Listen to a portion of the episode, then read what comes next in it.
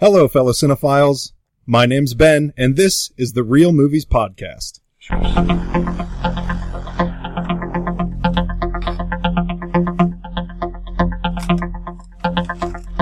And that's how we start the show. Uh, It's brilliant. yes. Uh, so we are joined tonight for a very special episode of the Real Movies Podcast. This is uh, something we've kind of wanted to do for a long time. Uh, we've thought about some things. We've talked to a couple of people, but uh, there was something special about uh, these two folks, uh, Matt and Kate Ramari, uh, down in Fort Myers, Florida, and they are uh, the hosts of. Special. Special. Yes, they're very special. They are our new friends, the hosts of Crafthouse Cinema. Guys, welcome to the show. Hi. Thank you. It's, it's quite an honor to be on with such major celebrities such as The real Benny C. I should, Eddie uh, the Music Man. I could say the same to you guys. I truly, and I don't remember how I came across you guys. I don't remember if it was purely I, through. probably I probably spammed you on Instagram. oh, I'm so- sure. I'm sure that's what it was. I was thinking Yeah. about that last night. Um, and so, and I and I gave the show a listen because, in all honesty, like I had an idea for a while. Like, you know, it would be kind of the ultimate dream is to kind of take over like a reclaimed space and do like a maybe two to three screen kind of like repertory movie theater, but also have it double as like a brewery, like a little like a five to ten tank yeah. operation. Let, let's let's uh let's uh let's make a deal right here live on the air. We'll we'll, we'll invest. Uh, we, we want to put up uh fifty bucks, and we want eighty nine percent of the stake. Perfect. Deal. What is this? A brewery for ends? No, okay. So honestly, this is Kate and I's fantasy is very similar. We would love to have like a. Uh, honestly, we we look at whenever we're like downtown Tampa or Fort Myers, we find these like old, rundown like brick Right. buildings. Yeah. Uh, we'd love to take one of those and make it like almost purposely. Sh- Can I cuss on your podcast? yes, you may. Okay, purposely shitty. Um, uh, like one or two room building and just put up like a shitty projector with like shit makeshift uh, seating and just have a big fridge of craft beer and screen weird movies and overcharge. Make it like you a go. Overcharge. You know, it's like fifty bucks to see, you know, Plan Nine from outer space, and it's like eight dollars a beer. But it's like the everything the cool people do, and that's how we make our money back. Exactly. back. There you go. Perfect. I kind of like that idea. We'll have to get the Kickstarter going here momentarily. yeah, Um, I'm, I'm all about the money. Yeah. Right. But That's why uh, we do this free podcast. Yeah. that's exactly right. Um, speaking of which, how's the Patreon going so far? So I know you guys Sure, just and started. It's always zero of fifteen dollars, but I just hit up my parents today, so we might have three by the end of the night. Yeah, and we, and we did get our stickers in just like ten minutes ago, so I that's s- pretty. I saw that post, and I'm and I swear to you, I'm going to pledge and whatever I have to do to get a sticker, I'm going to Woohoo! get. We'll, hey, deal. We'll pledge. If you do you guys have a Patreon? Another that's another uh, thing we're exploring right now. It's We're, another dream. you guys, All right, what- what- you guys are doing it bigger than us right it now. We'll check it out. Yeah, once It's, you're uh, done exploring and you and you start discovering, we'll. Uh, It's like a like for a like. You know? yeah. Yeah. It's shitty brewery theater and then Patreon. That's that's our priorities there. Sounds like a plan to me. Have a verbal handshake over the airwaves right now. There we go. But um, I I just wanted to compliment you guys, kind of starting off because uh, I love your your your presence on Instagram, especially, and just um, you guys have just blown up so quick. I mean, I know you guys aren't like viral just yet, but it's like just kind of to follow you guys sort of from the ground up uh, to this point has been really really kind of exciting as a as a friend, and so congratulations, Thanks. you guys, and I'm really happy to have you on. Really, really appreciate that. Yeah, that's really nice to hear. We uh, it's been really fun. I, I we have a good core um, with you and some of the others, and it's just been a, a fucking blast. We have really Yeah, enjoyed it. That's awesome. We really appreciate that, and we love your podcast. By the way, it's you know obviously it's you guys talk about the thing that we love, and uh, we can't wait till later on to get to talk to you about Sundance because Yes. holy shit, we're jealous of you.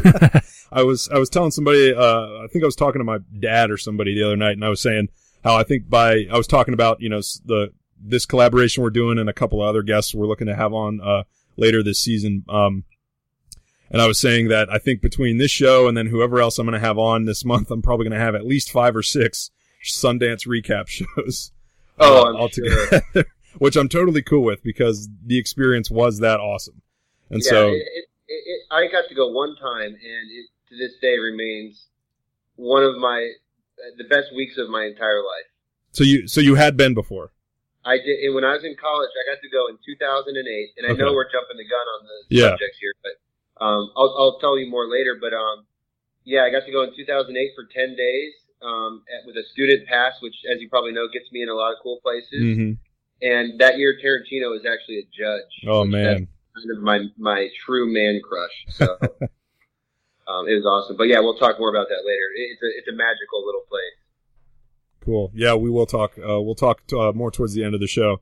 But uh, so, uh, Matt, my question for you guys is: Did you wind up finding any uh, raspberry chocolate stout?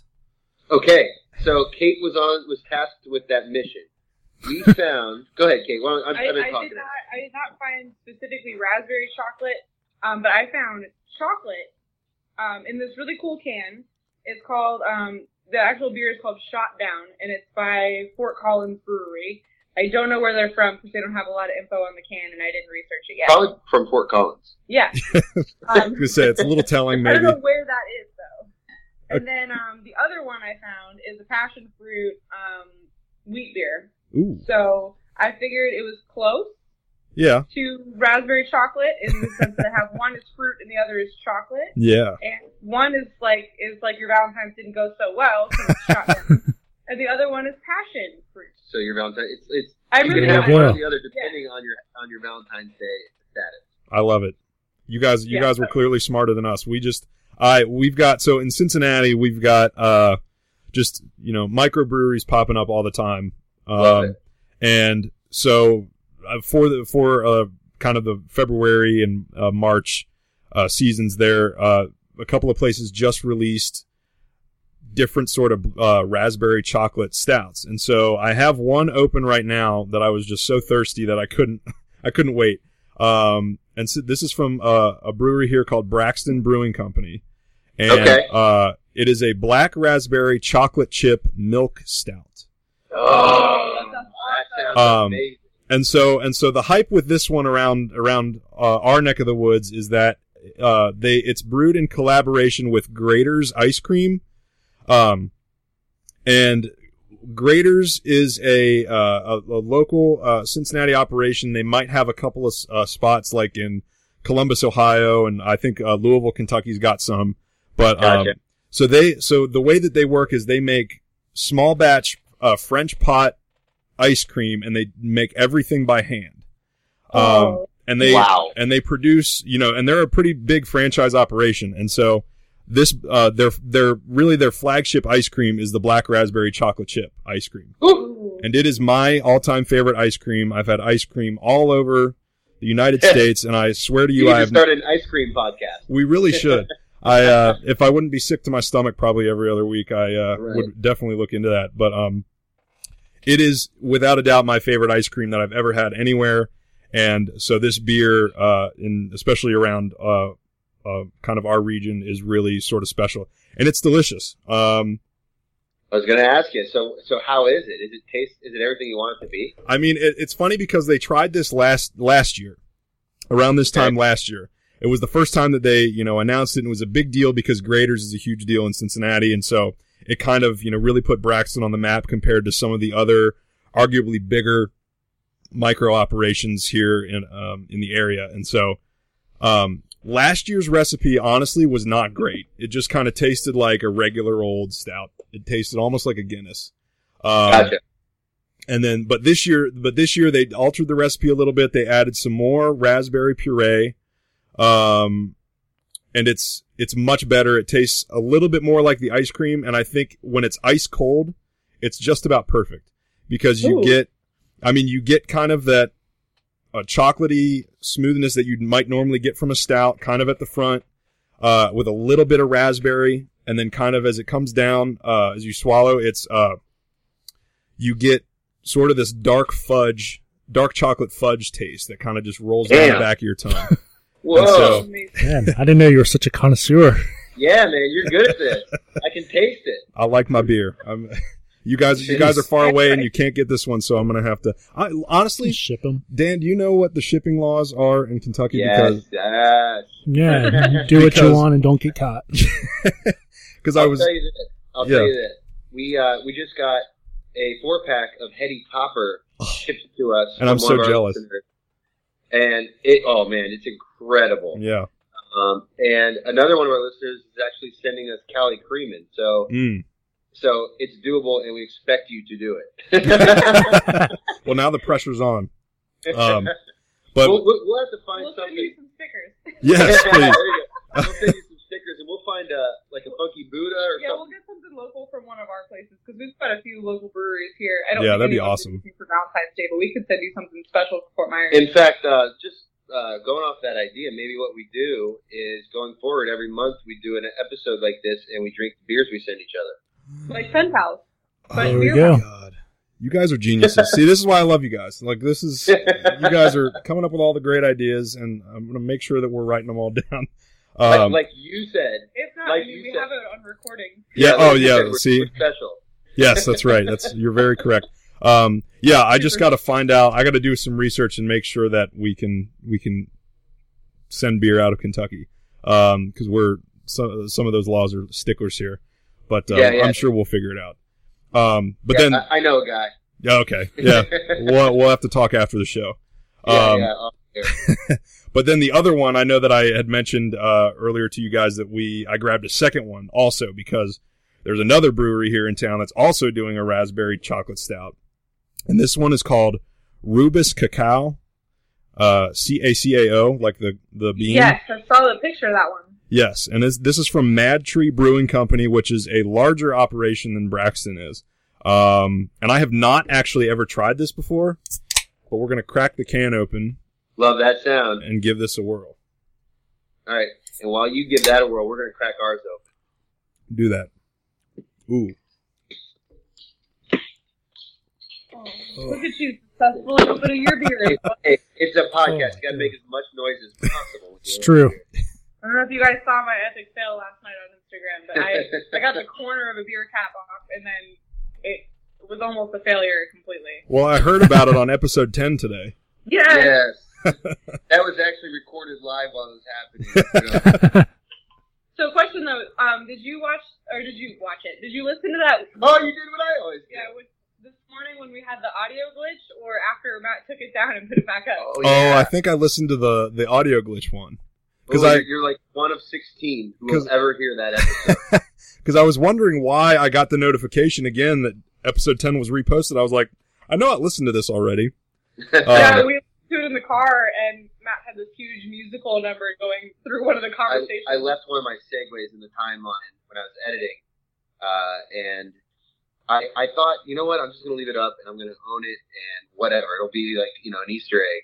And then I, like an hour went by, you I was like, I can't handle this. I can't handle knowing that's there, so I took it down. I mean, I, if I, if I remember correctly, I kind of remember like a brief jump, like just a little short skip, but I don't remember being like, oh wow, like that's like the like the jump cut in 2001: A Space Odyssey. It wasn't quite that jarring. gotcha, gotcha. Awesome. Good reference. Um, so we just cracked open the Rubus Cacao from MadTree Brewing, and honestly, Dan, what do you think? It's Oh, I mean, it tastes like raspberry, but uh, not a fan. Gotta It's- say, it's significantly more uh like cocoa powder tasting than the than the Braxton Mm. one. Not as fudgy. Dan, you're not as good at describing beers as Ben. yeah, I- I'm more of a one to ten rater. You know, gotcha. give it like a two. You're like our cat Ned. it's Ben is like our cat Ben. yeah. It's the nicest thing anyone's ever said to me. Is he is he uh is he locked out of the room right now? Or we have to listen to him meowing and do the No, take a sip. we have we've changed setup since, and uh, he's outside. He was Gotcha. throwing a fit earlier, but I don't think the mics will pick him up. we'll see. Yeah. Famous last words. Yeah. So yeah, I would have to say between these two, I think I like the Graeter's one better. There's uh I think there's a little more complexity to it, and this this Rubus is just a little too in your face for me. Yeah, that that's something I, I really like in my beer is when it, uh, and this is not anything unique to me. Right. Uh, people like this in their food or their beers when you have complexity and there's one flavor and then another flavor happens. Right. It's like a whole experience, and it's always nice when there one doesn't overpower all the others. And they kind of get. That's what makes the heady topper honestly so good. Yeah. Like if somebody didn't have a lot of beer and they drank it, they'd be like, "Oh, this is pretty good." Right. But when you have a lot of IPAs that are just like multi and then bitter, multi and then bitter, Mm. and then you drink the heady topper. It's got like this sweet start, subtle, and then it goes through like four or five hop flavors. It, it you almost Wow. don't think bitter. You think like you, you really taste. it- It's really amazing. It's, it, if you have IPAs and then you try this one, heady topper, it's almost impossible to get outside the state of Vermont. Yeah. I was gonna Uh, say I don't know why it sounded familiar when I heard you guys talking about it a couple episodes ago, but it uh yeah, that's that's awesome. And uh Yeah. I don't know if I told you guys about the zombie dust from Three Floyds. Um and Somebody else mentioned that to me too. yeah, and Three Floyds is in like somewhere they're somewhere outside Chicago. I think they're in like a one of the Indiana suburbs. Um Yes. and uh, every once in a while, like there will be bars around here that will advertise like, "Oh, come to happy hour on Friday from five to seven, and we've got you know, uh, zombie zombie dust on tap, or we're having a And the three bar just explodes. right, or we're having a Three Floyds pint night, and oh, wouldn't you know it, zombie dust is going to be there, and you can keep the glass, and like, um, yeah, and those are the nights where the bar is just it's totally just a madhouse. Um, Love it. and uh, there was one time uh, that I found out that my uh, uh, the liquor store that I usually go to that's not far from my house um, was going to have a shipment of zombie dust in in uh, six pack bottles, and I was like, oh my goodness, excuse me. Um, and so I ran down there, find, and it's one of those ones where it's like you know thirteen ninety nine for a six pack of bottles. So I'm like, well, that's expensive, but it's worth it. Right. Um, and so I, I I think I'd had it on draft one time because I managed to get into a, um, a bar where they are having a pint night and they were, uh, pouring the zombie dust and it was so good. It is one of my all time favorite beers.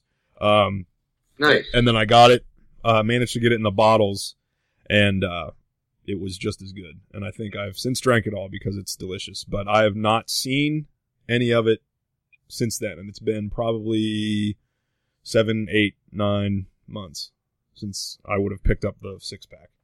Well, it's part of what makes the craft beer thing so much fun. And like Yeah. I said a bunch of times, Kate and I are by by no means experts. Um, Oh, but it but we just started really enjoying them. And, and if you, as you probably know, once you get into them, it ruins normal beer for you. So you kind of Mm. become beholden to it. Oh yeah. And I, I tell I, I often tell people the appeal of getting into craft beer is similar to playing Pokemon.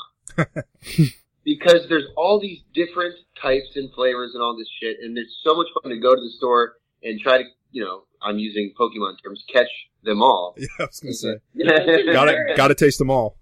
And every once in a while, you get um, like a holographic card, or what we used to call shiny cards. oh my god, Yes. you're so like a Hologram. holographic. Remember the holographic? My Yeah. first card was a holographic Mewtwo. But like, What? I, yeah, they're- ooh, yeah, it was my first ever pack of Pokemon cards. I was like, I'm done. Look at You I won the me. lottery. you call me I've got a holographic Mewtwo. Yeah, I was like nine years old. It really took my off. But yeah, every once in a while you get this heady topper or zombie dust, or there's the, the really famous ones called Pliny the Elder Mm. out in California, and it's like yeah, it's like getting a holographic card. Like holy shit, this Yeah. is a beer. So it, it's really fun. We we've really really enjoyed doing the whole craft beer adventuring. So, uh, what what did you say that you guys are drinking again? Talk a little bit about what All you right, guys yeah, got. So let's get it. So we had uh, Shot Down, which is our chocolate uh, stout. Got a picture of a hot blonde eating chocolate on it. Ooh. Yes, and and uh, lipstick uh, kissing. Uh, what, It's a lipstick kiss. Yeah. Um, and it is really good. Yeah. This is definitely the better of the Nice. two, Yeah. clearly to me. Mm. Uh, it's like It's got a lot of carbonation. almost black, um, as it should be, and just just chocolate. I mean, without Yeah. being overpowering, without Yeah, it's not. It's not. Yeah, it's not too thick. It's not too light. It's just perfect. Yeah. It's like the Goldilocks of, of stouts. yeah, it's really really good. And the other one is completely the opposite. It is Mm. bright. Um, it's a fruity. little hazy, but really fruity. Too fruity, in my Yeah. opinion. I like it.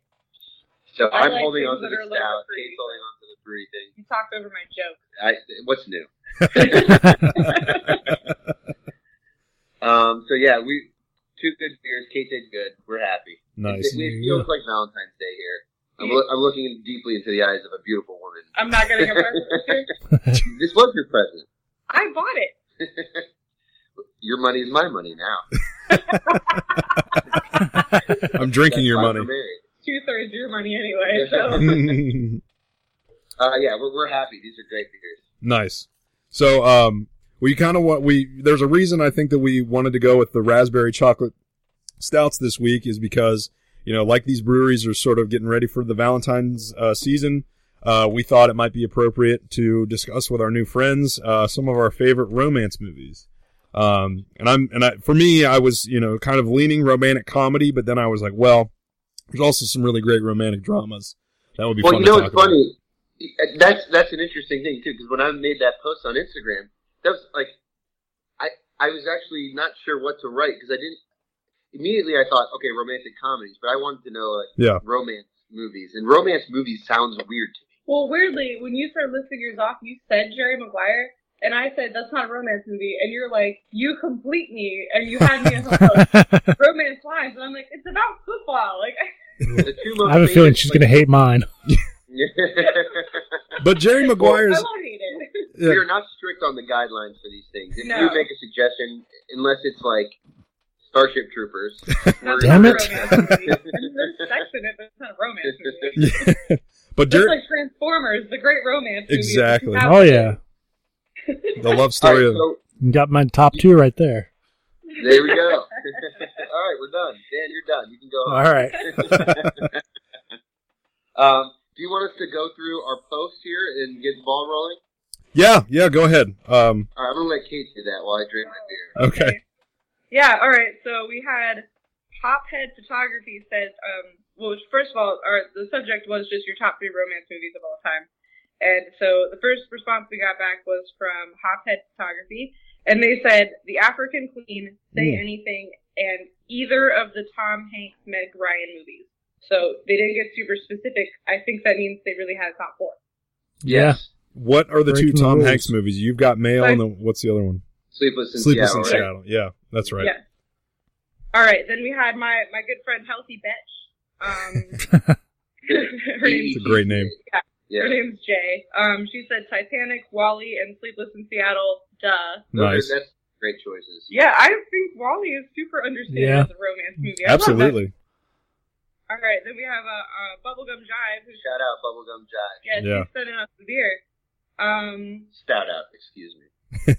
she said Sabrina with my boy, spelled with an I, Bogart, and Audrey Hepburn, 16 Candles, and Love in the Time of Cholera. Mm. Sixteen Candles is, is one of Kate's. I love that movie, but Yeah. it's not my favorite romance movie. No, it's like yeah. an angsty teen movie to me. Yeah. Yeah. Yeah, all right. Then we have Film Grinder 303 said Eternal Sunshine of the Spotless Mind. Ooh. And then just put um, so I don't think he has any other favorite ones. I was gonna say he probably meant like, well, that's the end all be all, so you don't really need anything yeah. else. That's a great movie. Great movie. And then we got Aaron's movie log had uh, La La Land Mm. and Autumn's Ooh. Tale and Shanghai Blues with an honorable mention to Whisper of the Heart and Love on Delivery. I love that answer because I've only seen one of those. Me too. For one. All right. Um, who else on here? We got BJJ blogger CC. Sorry, guys. it's just a lot to read. Um, Eternal Sunshine, Jerry Maguire. There you go, and 500 Days of Summer. Ooh, nice. Ooh. That one is good. I, I. Is that McConaughey No. or Harrison Ford? Who are you talking about?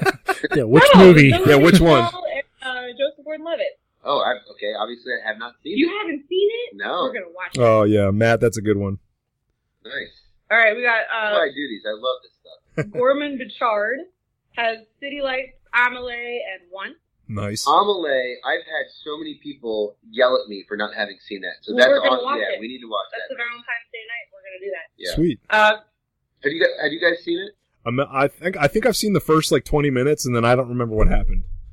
Not at all. It compared to uh, Shape of Water. Yes, Oh, kind so of. I'm um, I don't think there's any there's any uh fish uh sexual relations, No. uh, but uh it's kind of it's sort of it's sort of that same way where she doesn't really speak, okay. okay. I right, think. that's cool. and it's by you know you know who the star is is uh the French actress who was in uh the Da Vinci Code with Tom Hanks. Um, oh, Audrey. Another great rom com. Yes. I, I think her- specifically love the part where they find out that she's related to Jesus. Yes. It was the most romantic part. Sorry. no, it's uh, no, it's it's all good. Do you have any? Are there any more comments? Yes, we've got Kraft and Roger, uh, Ghost, and the Notebook. He only had two. Okay. Um, I'm surprised that the Notebook wasn't in there more in more people's answers. yeah, Yeah. it's not Yeah. one of mine, but I like it. Yeah. Um, and then we've got Lady Macbeth Star. She said Splendor in the Grass, Mm. Singles, and Amelie, which Mm-hmm. she specifically like posted about it and tagged me and Benny, my cat, and Matt in it, and said you guys need to watch this movie. So it's gonna happen. All right. Uh, she like had this really beautiful narrative about getting off the subway train in New York and um, a homeless guy and a rat Oh, that that's right, that's and right. It was her most beautiful memory ever, and I was like, okay, I guess I'm gonna watch this movie. Um, all right, then uh, the the T H A the DJ, The DJ. yeah, just like that, Natural Born Killers. I, Oh, I love that answer. Yeah, I'm that's a big good on answer. That movie. I like to say that I like it because I, I do. It's fascinating. I can't help but watch the whole thing when it's on. Um, but I have a lot of problems with it too. It is it's a chore. I, I don't know. I, I'm- have a very love hate relationship with that movie, but I love that you put that in there as one of the romance movies. Right. Yeah, that's a unique All right. choice. Yeah. Yeah. and written by Tarantino. By the There you go. Mhm. I've got uh, the Phantom Monk said Shaun of the Dead, Warm Bodies, and Pride and Prejudice and Zombies. Oh wow. The- Yeah. see, Which was actually like I watched Pride and Prejudice and Zombies, and I'm a huge Pride and Prejudice fan, and they did a pretty good job. That movie Yeah. is shockingly watchable.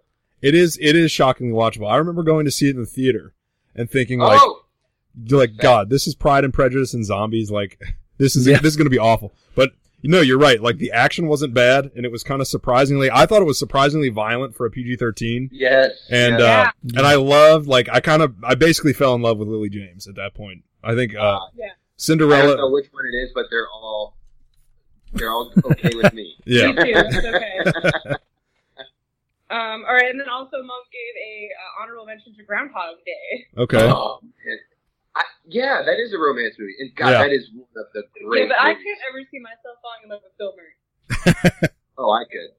Do you think you look like Bill Murray? No, no, I just love Bill Murray. Okay. Uh, and by the way, just Monk is obsessed with zombies. That's why his Yeah. Ah, okay. Yeah. Oh yeah, Oh yeah, you should see some of his his, uh, his animation. yeah. Phantom Monk is a really talented short filmmaker, and he makes a lot of animated claymation, stop motion stuff. Oh wow. And by the way, Gorman, Gorman Bechard, the other guy who commented, is a very talented documentary filmmaker. Oh holy shit! Yeah, and he's the one that suggested the eight and a half Yeah. uh, Magic No Number Nine. wonder. Yeah. Oh, that's So awesome. anyway, yeah, I he seems like a really cool guy. But, Yeah. Uh, sorry to interrupt you. It's okay. We only have one other comment, and then we can talk about our own.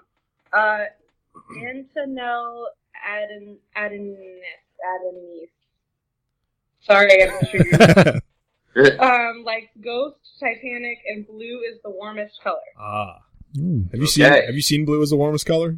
I have no. It is uh it's on Netflix and it's a French it's a French film about uh this it's kind of like uh have you seen uh, uh Call Me by Your Name yet? No, I have not. Okay. Uh it, it's kind of like that except without the massive age difference.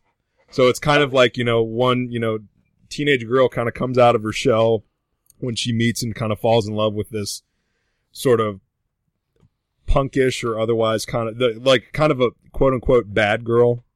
And um, and there's and it's and it's French. It's uh, so it's got subtitles, but it's in the Criterion Collection. Um, and it's like two and a half hours long. Like it's super long, and it doesn't necessarily need to be.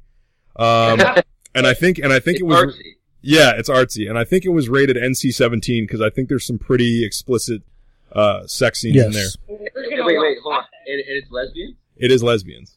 Oh, so. He's like, all right, podcast He's like, uh, over. he's like, we're watching that tonight. Uh, No, but have it- it- it- Day it's, Not Saturday at 7 p.m. you'll have to you'll have to ch- see if it makes a nice double feature with Amelie. I don't know the answer to Okay. that. Um, um, yeah. So those are all our comments. yeah, and Sweet. uh, I would love to hear what your guys' top three are. mm. Dan, you want to take this one first? Uh, sure. Well, she already said two of mine. Um, you know, Transformers and Storm Troopers. So, No, I uh, I went with uh, Say Anything. Definitely classic. Um, Mr. Right, recent Anna Kendrick Right. movie. That was good. Tell me about that one. I'm trying to remember what that is. Uh, Anna Kendrick and who's the guy? Sam man? Rockwell. Sam Rockwell. oh man, that's a great double. team. Yeah, Yeah. she's uh she's a little goofy. He's a assassin. You know, Oh. they fall in love. It's uh yeah Sam Rockwell is Let's- one of those actors that film people love. yeah. Let's see. Uh, a girl falls for the perfect guy who happens to have a very fatal flaw. He's a hitman on the run from the crime cartel who employed him. Dan, you sound like you're reading. I'm just that I'm that good. He pulled that right out of his memory. Yep. He's sitting there struggling, and then all of a sudden it just comes to him. Yeah. And then uh the all-time greatest rom-com, My Date with the President's Daughter. Oh, classic, Yes. Yes. Oh my God, I've yes. seen that. classic. Yes. So good. Man, I'm, I'm. This is my weak category. I gotta catch up. Yeah. And then uh, You don't hon- watch a lot of rom coms? no, I guess not. Honorable mention uh, Snakes on a Plane. You know. Whoa, whoa, whoa, whoa, whoa. Not a romance. movie. ah, see it There's again. a lot of snakes out there, but that's more like more The, classified the love in Sam Jackson's eyes cannot be refused. When surrounded by all those snakes. Yeah. Such passion. Will you marry me, motherfucker? Oh my god. Oh my god. I I, said I knew to you. I'm seeing that movie in a whole new light right now. I've got to Yeah. go revisit it. yeah. Wow, damn. It's the perfect movie. People just didn't give it a chance. Oh man. Uh, Wasn't that movie written by the internet? I believe so, yes. Like people got in a forum or something like that. There was some. It was like an experimental thing where people, uh, they like they, they just all like uh, thousands of people contributed to the storyline, and that's what came a lot. out. Yeah. I can believe it. All right, so uh, Ben, talk to us. What, what do you got? Oh man. Uh, well, this was tough for me because I just uh, I was uh, I think whenever we first discussed this uh, uh, the other day, I was I was at work and so I kind of just I had to just get the ideas out and so I just grabbed a uh, post it and just kind of scribbled down like about seven or eight movies here, but I'm going to try to condense it into into just three. Um, All right, we we won't tell your boss. Okay. Uh, I appreciate that. Um, I think, uh, just to kind of throw a little bit of a curveball here, I think probably my first one would be It Happened One Night, uh, which is, What, what is? Do you know that movie? What is that movie? it's, uh, it's widely regarded as the first, the first ever screwball comedy. Um, it Wow. stars, it stars, uh, Clark Gable, wow. and who's the woman? Um, oh crap, Dan, can you look up "It Happened One Night"? I don't remember who the woman in it is. Um, oh, uh, now that you say that, I, I, I'm starting to like picture the um, Claudette movie. Colbert. It's it's that's who it is. It's uh yes, it is. uh it's um Clark Gable and Claudette Colbert, and it came out like like the early '40s. And this was Holy um hell. and the interesting thing about this was that Clark Gable at the time was uh kind of he I think he was on contract with MGM and he uh was kind of like an asshole on the movie that he'd done prior with them and I think the movie didn't do very well. And so Sure. of course at that time like MGM was like the biggest of the big movie studios and everybody wanted to work there. Um but at the time Columbia or now like Sony Pictures who uh originally released it happened one night they were basically like the lowest tier movie studio. Like you went there to basically end your career. Um, and so to kind of make, uh, uh, Clark Gable sweat a little bit, MGM lent him to Columbia to do this movie, um, to kind of get him to clean up his act a little bit. And, uh, so he didn't really want to do this film, but he wound up doing it and it has since become regarded as, like I said, the first screwball comedy, one of the funniest movies ever. Um, and it is really funny and it's about, um, he plays a reporter. Yeah. Dan's never seen it. Um, Yeah. uh, I believe he plays a reporter who uh, kind of uh, winds up following this like uh, New York socialite as she's kind of trying to get away from an arranged marriage that I think her father's trying to pressure her into. And so, you know, she kind of goes on the, not really like as, as on the lam as a New York socialite in the, you know, the 40s could go. Um, Right. and he kind of, you know, meets her along the way and winds up following her. And, um, you know, they kind of do the whole, like, they're a little, you know, mean to each other at first. And then, of course, by the end, they kind of soften up towards one another. Um, and actually, Oh. uh, Well, I, what I what I what I'm picturing too, what I love about the, the backstory you gave us is like a bitter Clark Gable. yes. Probably it probably made him funnier. I mean, yeah, you're not wrong. It's, uh, you, you really got to try to seek it out. I don't know. Um, I'm sure it's probably streaming somewhere. Um, It, uh, does it hold up? Like, it, it to- does. It does. Um, Wow. because, because Criterion actually just released a Blu-ray like last year and I, and I have the Blu-ray. Um, Are you a Criterion collector yourself? absolutely I am. That's awesome. I Kate and I were just talking about that the other day because I've always, anytime a movie gets the Criterion, uh, you know, seal of approval, I know what it means, but I never understood like who they were. Like, is it just like a group? Is it what? Do you, what without like be distracting too much here? What is Criterion? Is it just an organization that says we deem your movie a classic, and now we're going to re-release it? Uh, our, Well, they're um, they're they're uh, like a boutique, you know, home video label, obviously, and they're dedicated to kind of you know making sure that uh, some of these like artistic voices get heard from around the world and th- from throughout cinema history. And so gotcha. it's not necessarily that they deem your movie like a classic and they release it. It's like, um, really honestly, it's kind of whatever they can get their hands on. They're really just like anybody else. Um, like I think they get, uh, but they sort of lean towards stuff that's either considered classic or stuff that's well received by, uh, critics and audiences and or audiences. Um, You're not gonna you're not gonna see a Criterion uh, Bad Boys two anytime soon. Probably not, but honestly, if you go back far enough, there's a Criterion DVD of Armageddon, Mm. and uh, I like Armageddon. I think I have that Criterion DVD. You know what's funny is we've been talking about Armageddon a lot, yeah, and this is on topic because there is a big love story in that. I Yes. thought someone did. It wasn't in the comments, but I thought somebody did say it was. They did, but this is why we've been talking about it. It was under we did a post that was give us your top three movies so bad they're good, yeah, Oh. and somebody listed that, and then I did give me your top three space travel movies, and somebody listed Armageddon again. So there, it's this Michael Bay phenomenon where certain people are like, "This is a seriously awesome fucking movie," and then there's other people that are like, "God, it's so bad, but I enjoy it." Some people just think that Ben Affleck looks good on camera and that Bruce Willis is a good actor.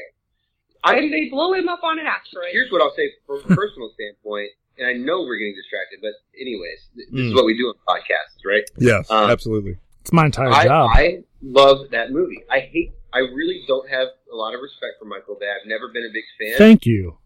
but I like Armageddon, and I love The Rock. I think The Rock is one of the most fun movies to watch. Yeah, no, The Rock's a good one. And, and that just to bring it full circle, that's another movie with a bitter actor that made him better because Sean Connery Yes. did not want to do that movie. Right. For good reason. They said, hey, you're going to be acting with Nicolas Cage today. And if you watch it, I really thought you went like completely left field there, and we're just like had to throw it in there that you loved uh, Dwayne the Rock Johnson. oh, Like while we're on it, I love the Rock. I vote for him for president. Yeah, Um, but but yeah, Sean Connery uh, did not want to do that movie, Mm. and you can if you watch it knowing that you can see that he throws every line away. He doesn't give a fuck the entire movie, yeah. and it makes his character. It makes it. It's another one I got to rewatch. Yeah, it's on Yeah, TV like every other week. I feel like so. Yeah. Yeah, Um. But it's Michael Bay. Yeah. It is More Michael Gary Bay. Bruckheimer than Michael Bay, but it's Yeah, that's Michael true. Yeah, but um. All right, sorry Ben. No, no, no, no. You're totally good. I uh, I always love talking about the Criterion Collection. I was gonna say like, what kind of show do you think we are? Like, asking Right. asking about the Criterion Collection. Um, no, but I, I love it, and I uh, they're getting ready to come out with. Uh, by the time this sh- we'll post this show, they'll probably already be out. Um, I think next week they're releasing Night of the Living Dead, um, Uh, Classic. and then uh, also they're doing a release of Silence of the Lambs. Um, Ooh. and Night so, of that one. Night of the Living Dead is a movie that Kate has never seen. oh, I- Kate, Yeah, and I, I honestly, to me, it's one of the scariest movies I've ever seen. There's something about that movie. Yeah, it's well for me. It's more. It's less about the horror and more about the subtext. Um, Yeah, yeah. and so, but but I, I still love it even for that. And so, um, and I think That this girl is. with the shovel, man, haunts my Oh head. man, Well, off topic but on topic is related to zombies. My uncle was in Day of the Dead. Yes. oh wow, Kate, Kate's He's a- uncle plays the tall clown. Yeah, if you looking at Nice. it, there's a scene. I only seen this scene because I was really young when Yeah. they showed this stuff, and I was traumatized afterwards. um, but if you, there's a part where a guy, like a one-armed guy, I don't know, he's walking and he unlocks a gate and he just goes and lays on the floor, and then all these zombies show up out of nowhere and start eating him. ooh, They actually do like a close-up on my uncle's face. He's Mm. what is called the unhappy clown zombie That's his official credit. because they shot that scene on Captiva in Florida, and he showed up to be an extra. oh my So- god, So And- that's what my uncle was like. Oh, I just got on DVD. Let's watch it. And I had to go to the bathroom immediately afterwards and was terrified that there were zombies in the shower. Oh. man. Oh, I checked every time I went anywhere. I was like, "There's zombies in here." All right, we're we're gonna cut ourselves off. We got two ADD cinephiles. no, yeah, we got. I think you got four ADD cinephiles altogether. Um, no, but we were talking about. I think we were talking about it happened one night, and I was uh, kind of basically that's what it was about. Was about you know he's a reporter and she's a socialite, right. and she goes on the lam because she doesn't want to marry this guy who's a who's a dickhead, and then they kind of end up falling for each other. But so I said it's famous for being kind of uh, considered the first screwball comedy. Also, uh, there are uh, there's a character in it named Bugs, who uh, who says, uh, and he and he's only in I think one maybe two scenes, and uh, like at one point they're like on a bus or a train or something, and he says, "What's up, Doc?" That is amazing. kind of in kind of in a not like the obnoxious kind of Bugs Bunny voice that we know, but like that's what that's what he, is. And so again, when I first saw this movie in like a, I think it was at one of the film classes in college, and I sort of took this to be true because I think if uh, maybe I did a little research afterwards and found out to be true or not, I don't remember. But uh, our professor at least told us that that was kind of a you know if you notice that then that was, you know, somebody like Tex Avery or Chuck Jones or one of the guys that helped create the Looney Tunes was best friends either with that guy or somebody that was on the film that was like a writer. And right. basically that was the impetus for Bugs Bunny. Wow. Um, and so Looney Tunes as a whole kind of sprung out of this movie also. Um, Interesting. and so, yeah, it's definitely worth, uh, worth checking out. And I think, uh, the, by the end of the movie, it's the first, it's the first time, and they don't show it specifically, but it was like, the last shot of the movie is like, for the time was like a big, like, shocking ending. Um, Okay. shocking, not like Oh. scary, but shocking just like, oh, really? They did They that? all Like, died. shocking is in like taboo. So, um, oh, so, kissed on camera. so, so, they slept in the same bed. So do your do your research and then see if you can find it at the library or if you can find it streaming or maybe even that we can. Yeah. maybe even order the awesome. DVD. It's not streaming. It's not streaming. that much. Okay. Thanks for looking. I try. Um. So that's it. Happened one night, and then next, uh, I was gonna pick Casablanca, and I'm not sure because, um, I mean, it is obviously a classic all time romance and is one of the best movies I've ever seen. But I think I'm I'm probably just gonna go off ones that I've probably seen the most and enjoyed the most. Um, and instead of that, I'm gonna go with uh her with Joaquin Phoenix. Uh, I'm I'm so embarrassed to say that I haven't seen that because I love Spike Jonze. Yes. Um, and it is far better than the synopsis would lead you to believe. a man falls in love with his with his operating system. That doesn't surprise me at all. That you can almost say that about every one of Spike Jonze's movies. Yes. Like the synopsis makes it seem simple, but those movies are deep. You can analyze Oh, yeah. for forever. Oh my god! And it's and it's beautifully made, and Joaquin Phoenix is obviously fantastic. One And- of the best. The best part of the movie is Scarlett Johansson, and she's not even in it. She plays the voice of the computer. I, And And- did you know? I agree with you. Did you know that they they shot the entire movie without her? Yeah, yeah, that's uh, and yeah, she just had a dub in the studio, and it's like, and it's honestly to this day my favorite Scarlett Johansson performance. I think she should have Well- been nominated for an Oscar. Not only did they dub her in, but they had actually cast a different actress and recorded every scene with a different actress. That's actress. right. And That's right. I can't remember, uh, but Spike Jonze was watching in the edits and thought, I need to it's just not working. Yeah, Yeah. There's something. There's no chemistry. It doesn't feel right. And so he went out. You know, only Spike Jonze or any Right, of these right. other actors can go. Oh, yeah, go give me ScarJo. Yeah. right. Scarjo? Yeah. Yeah. Well, her. well, that's another one. Kate, Kate, you said you've seen it. Uh, no. Oh, you- I just said that I love Scarlett. Ah, okay. Uh, But uh, yeah, so that's another one you guys got to track down, and that one's pretty recent. I think that came out in 2013 or 14, Yeah. so that shouldn't be hard to definitely find. Um, and then lastly, God, I've got so many on here, but uh, I think I'm gonna do Crazy Stupid Love okay. With, I've uh, not seen that either. with uh, Steve Carell and Ryan Gosling. Oh, I hate that movie. I have seen that. Wait, wait, wait, Dan. What did you say? I hate that movie. Really? Oh, Yeah. Oh, I think it's I think it's I, see, I don't it's like funny and it's it's I don't like smart. watching movies twice, and that's like constantly on TV. Aha. Uh-huh. I like- I like have that one. Cable, so we fail.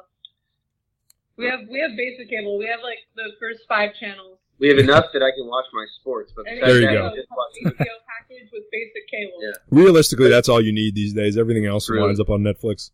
So Yeah, we got Amazon, Netflix, HBO, and we just pretty much watch movies. So Yeah. what else? but yeah, so Uh, I would say those Steve are my three. Carell and Ryan Gosling. Is that what Yeah. That's a, that's an interesting I'm almost combination. positive I've seen this movie. It's an interesting combination and it works because uh, like Steve Carell plays a guy who he's married to Julianne Moore and I think he finds out that she she had an affair with some I don't remember who the guy is, uh, like her boss or something, and um her, her boss is Kevin Bacon. And so she, Julianne Moore has an has an affair with Kevin Bacon, and Steve Carell finds out and gets upset, and they separate for a while. And um, while they're separated, he meets Ryan Gosling, who's kind of a you know the womanizing guy who tries to get him you know his life turned around for him. And so uh, you know hilarity and hijinks obviously ensue. Um, so it's it's it's a fun movie. If you um, it's not quite as screwball as like uh, the Nice Guys. If you ever saw yeah. uh, that movie. Um, so Yeah. it's so he's not that goofy. Um, he's he's almost playing like I hesitate to say a parody of himself because like you Right. you think of Ryan Gosling as being like a serious kind of uh, you know, a serious actor who does serious work and could pretty much be in like you know any you know uh, could basically be a model for anything and he does like work with Nicolas Winding Refn who's always you know really serious and does a lot of like sh- perfume ads and cologne ads and stuff and Right. so he kind of plays that guy but in like a more kind of a funnier way um so it's it's interesting and it, I think it's it's I think it's one of his better roles honestly I think it fits him really well um and is kind of against type but not really for him um so it's kind of cool That makes sense. yeah Well, I'll, I'll use that as a segue. I think that covers you guys, right?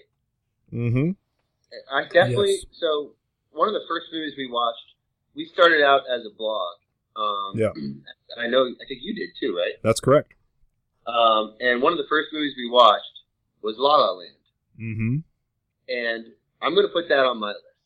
mm, okay Boo. I, I was shocked at how much I enjoyed it because I just had no interest in watching a musical, yeah but it has so much more there, and I just love the visuals and I love the way it's put together. okay And I, and I just think Emma Stone might be the best actress that's ever walked the earth. I really, mm. I know she's early in her career, and that's a bold statement, but that that scene at the beginning of the movie in La La Land, yeah where she's auditioning and she's on the phone and she's getting emotional, yes and they keep moving in on her face. Um, and, and then Birdman, I mean, I, I just think Oh, yeah. the world. So She's also Um, in uh, Crazy Stupid Love. that's right I think she plays Steve Carell and Julianne Moore's oldest daughter Correct. oh my, g- and by the way, Carell's an underrated actor. oh absolutely guy- oh he's an underrated dramatic actor uh, That's exactly what I Yeah. mean. Yeah. Like if you've ever seen Foxcatcher, he's phenomenal. Um, God, that movie was amazing. No, you saw Foxcatcher. I saw Foxcatcher? That's the wrestling movie with Carell and Channing Tatum. I think you're thinking. Oh, I saw part of it. Oh, you you okay? Yeah, I saw. I saw. saw the end of it while I was sewing a lot of orders. Great movie, and, and Carell is unbelievably strange in that movie. yes. Um, but that's what makes The Office so good. Right. Because as funny as he is, those moments where he's he's lonely or Like completely serious. or he's missing his Holly or whatever. Yeah. It's, it's so believable all Mhm. of a sudden. Um, but yeah, so okay, La La Land. Um, Whew, man, I'm gonna put. See, you're you're making me rethink then. 'cause You have such interesting intellectual answers, and I, my my next one was going to be Titanic. Okay. Um, because I love it. I'm a, I was a history major and a film minor, yeah. and I and I and I do like James Cameron. Um, I I'm he's not my favorite director, but I get excited when he comes out with things because I know how much money he can get Right. and it always makes his movies interesting to me. Um, but that I, I, I, I love that movie, um, and it came out when I was a, uh, a youngster, so it was pretty intense when I first saw it. Yeah. Um, so that that that feeling sticks with me even when I watch it today. Um, and and the Irish dancing scene, I'm an Irishman. uh, that to me is one of my all-time favorite scenes in any movie. Nice. Um, and then my final one, and is comes to no surprise, is Jerry Maguire. That, that's one of my favorite movies. period. I lo- I just think it's so funny and so well done. I'm a huge Tom Petty fan, and Yeah. I love the Tom Petty score uh, when it when it comes on. Um, that that's going to be my top three. Gotcha. No, that's per- that's one of mine. that's nice. What was one yours? One of yours was Titanic, obviously, Obviously. clearly. Can you pick three others? I picked two others. That's what I did. What do go you- go for it. Let us know.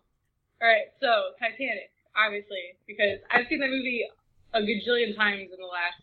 Kate said Oh my Titanic. god, it came out in '97, right? It's 2018 now. Yeah, it's 11 years old. I old got now. that movie on VHS when I was eight years old. with the with the two with the two tapes. Yes, and I drove my family insane watching it Mm. a gajillion times. My favorite movie. Nice. Um, and then I have a Sense and Sensibility. Okay. Uh, Pride and Prejudice's uh, less popular cousin. Yep. And my third one was Love Actually because I've seen that one a gajillion times too. So I Yeah. love British people. That's acceptable. That's about it. If it's got Alan Rickman or uh, or um, Keira Knightley. sure. There you go. Oh, Atonement. That's a good one. Yeah. I haven't seen that in, since it was in oh, that one's theaters. good too. Yeah. That's another one that they were talking about, like uh, with this this summer when Dunkirk came out. They were like, "Oh well, Atonement did Dunkirk." Then that final shot of the movie, the, the last like seven minutes, is just like a, a single take, like zoom out of uh, that beach with just all these Right. guys on it, and it's a little. I, I remember that one being that scene. Like by the end, by the time it zooms to where it finishes, is like uh, almost finishes like a painting. Uh, Yeah. if I remember. Yeah. And um, but I also I, I preferred Nolan's Dunkirk. uh, That personally. Kate, that was one of my Kate and I's favorite movies of last year. yeah, easily. me too. so could you watch Atonement and then switch over to Dunkirk, like the Post and the President's Good Men? All the presidents, It's like watching Rogue One and going into A New Hope. right? Um, yeah, I think you could do that. I think my double feature, if I were to pair 'em, a Dunkirk with another movie, I'd probably pair it with Darkest Hour. Um, Makes sense. and I can't. I'm not sure if I would do Darkest Hour first or Dunkirk first. But it's funny because those movies end in the exact same place. Um, Dunkirk ends. Spoiler alert. Dunkirk ends with the guys getting back to England and on a train, and the kid's reading the newspaper, and he's reading Winston Churchill's speech about Right. you know, uh, you know not giving up and uh, not surrendering to the tyranny that's in Europe. Um, the end of Darkest Hour is Gary Oldman in Parliament giving that speech.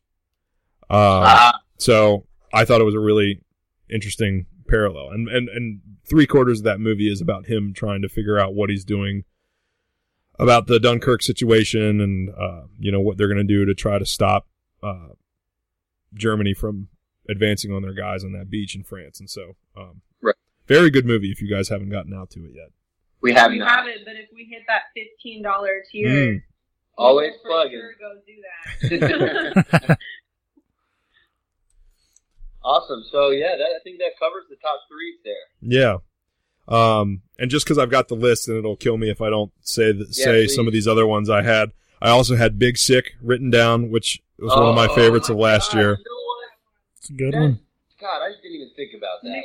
Take Titanic off your list and put the big Sick. Yeah, on it. I will. I, that, that's not just out of kindness to you. That I God, I love That is that. out of movie. demand from your wife. And that we uh, we did talk about that in one of our first podcast episodes. It was one of the first movies we watched Yeah. for the blog, and um, oh my god, that's a good movie. Yeah. And I just rewatched it. I because I loved it so much, and the Blu-ray came out, and I bought it, and I it sat on my shelf for a while, and I finally rewatched it a couple weeks ago, and it's it holds up. It is just it's, it's fabulous. I love it, You know, It's- and it's so funny. Um, Any Judd Apatow movie, Yeah. I, on a different day would make it make it to my list. yeah. Well, it's funny you say that because my another one I had written down was Trainwreck, uh, Oh. because I'm not dude, I love that movie. Because I, I and I normally I despise Amy Schumer. I Oh. don't I don't like her stand up. I don't like her as a person. But the I loved that movie. I don't know what yeah, it was. Great movie. I And think she that- wrote it too. She wrote it, Yeah. and I guess it was John the Cena in that movie. right, and I and I think it was the writing, but I think also what I really liked about it was just her and Bill ha- and Bill Hader as like the Yeah. leads of a romantic comedy, and I just Just you know neither of them are particularly you know classically good looking, and uh, Right. I just think and they had good chemistry, and I thought it worked. Um, Yep. and so I had that Uh, written down. That's all Apatow. I saw Right. an interview with Bill Hader. I think it was on uh, the Tonight Show, and it was before the movie ever came out. Like he was just on plugging something else, and he was talking about this movie he was acting in right now, and he's like, "Yeah, I'm, I'm actually the leading man." He's like, "It's super weird. They called me, and I thought, oh, cool, I'm going to be somebody's awkward best friend." Right? Yeah. Exactly. No, he's going to be the leading man, and he was like, "What is the subject of this movie?" Um, speaking of him as the awkward brother, um, or, or the Forgetting Sarah Marshall. yeah, Yes. that's, God, that's, that's Yeah. one of the most rewatchable movies ever made. Oh my god. Yeah, I love that movie. It's been a while, but it's it's it's great. And then Yeah. uh, get him to the Greek, the uh, the spinoff that's not quite as good, but uh, I went and saw that with my parents at a midnight show. oh god, how did that go? That was weird. I was gonna say, uh, did it go about how I expected? yes. I laughed at things I probably shouldn't have, at least in their mind. So yes, but so did they. So Oh, that's good. Suffered. Um, and then the last two honorable mentions I had were uh, Silver Linings Playbook because of the Great movie. Really, I was thinking about the Eagles win, and you know all that movie's yeah. it ha- it shares some DNA with Jerry Maguire in that it's really a romantic movie, but it kind of has some some football sport movie trappings. Um, That- a- and then lastly, uh, Carol with uh, Cate Blanchett and Rooney. Oh yeah, Mara. yeah. I saw. I've seen that. yeah, which Great. actually which actually filmed in Cincinnati. Uh, Wait, uh, director's name is Todd Haynes. Right? Todd Todd Haynes, that's correct. That yes, guy's the man. He's a great director. yeah, and he just came out with a new one uh, called Wonderstruck. I think that should be streaming on Prime right now, and I still need to watch it. Uh, Did you ever see uh, Dylan? no. Is that what- Oh no, what's it it's called? I'm not here. I'm not here. Uh, it's on my list because I know that's the one Yeah. where like five different people play Bob Dylan, right? Yeah, it's Yeah. interesting. But if you like Bob Dylan, you'll love it. Yeah, yeah. I gotta I gotta flag that one down. Um, because that one looks that one looks awesome, and and it's one he's one of those. a sun, he's kind of a Sundance uh, child, isn't he? Mm, I would assume so. Uh, I mean, yeah, because he's an indie guy, but I, you know, I, maybe he's not a Sundance guy. I don't know. I don't know. Yeah, I'm sure he is. I I, I think probably I'm not here. Uh, would have played at Sundance because it's it's I think it's that kind of movie. Um, Right. And a lot of those guys that we you know kind of know today as sort of the indie names, um, at least in you know the post, you know, 90s to now era, Just probably at post, Sundance. post Reservoir Dogs. Post Reservoir Dogs, yes. Um, I'm sure kind of had you know a little bit to do with Sundance. Um, and speaking of Reservoir Dogs, uh, this is ti- totally. I mean, we, we're we're through our, our romance movies now, so that's what we've got. We've you know we've all shared our top our top romance movies, and so happy Valentine's Day, everybody. Um, but I just while I'm thinking about Reservoir Dogs, um, while I was at Sundance this year, I saw a documentary directed by the woman that did The Wolf Pack, which was a documentary about these brothers in New York City who whose parents would not let them out of their apartment and really only learned about the outside world through the films they watched. Um, oh my god! and it's and I think it's the documentary came out like three years ago, maybe. It's called The Wolf Pack, and the cover of that movie, their favorite movie, is Reservoir Dogs. And so, Ah. the, so the cover is them. Like, there's one day where they like s- either sneak out of the house or they let them out for something, and they all and they don't know how like to dress, you know. But they think, oh, Reservoir Dog, the guys in Reservoir Dogs are so cool. If we dress as them, we'll be cool. And so they go out all dressed in those suits like uh, you know the guys in Reservoir Dogs do. And so the cover of the movie, there's a shot in the movie of them walking down the street like they do in Reservoir Dogs, but then the cover of the Wolf Pack, like the poster, is kind of them mir- mimicking what's what uh, the Reservoir Dogs poster is. Nice. Um, and so, but I, and I don't remember the documentary that I saw this year. I think it was uh, um, maybe the Ruth Bader Ginsburg documentary, um, RBG, or uh, either that one or um, uh, This Is Home, which was about Syrian refugees uh, moving to Baltimore and trying to assimilate in the U uh, to the U.S. Um, Sounds like a Sundance movie. yeah. um, so, and I think Wolfpack, uh, I watched it on Netflix. I don't know if it's still there. Um, hopefully it is because it's, it's definitely worth your time. Um, Cool. but yeah, so we're on the subject of Sundance. Matthew, uh, fire What a away, my beautiful friend. segue. Well done. What do you got for me? Well, um, gosh, where do I start? Well, what I remember from Sundance um, was the buzz. I loved riding the buses and Yes. talking talking to the people like you that were volunteering because you guys always had the great insights. what what were some of the? Um, was there one movie when I was there? Uh, Paranormal Activity. Oh, Ooh, Actually- classic. There's that Slamdance. Oh, that, that's a romance movie right there. Yeah, right. uh, yeah. Um, so what? What? So what? What's the buzz on the Ba- street coming out of this yeah. one? Well, yeah. Basically, to uh, finish my thought is is that, that nobody could shut up about that movie. Okay. There's a lot of good movies there. Uh, I remember several, um, but but that one dominated the buzz, if you will, Hmm. and it was Slamdance, which was even more interesting. Yeah.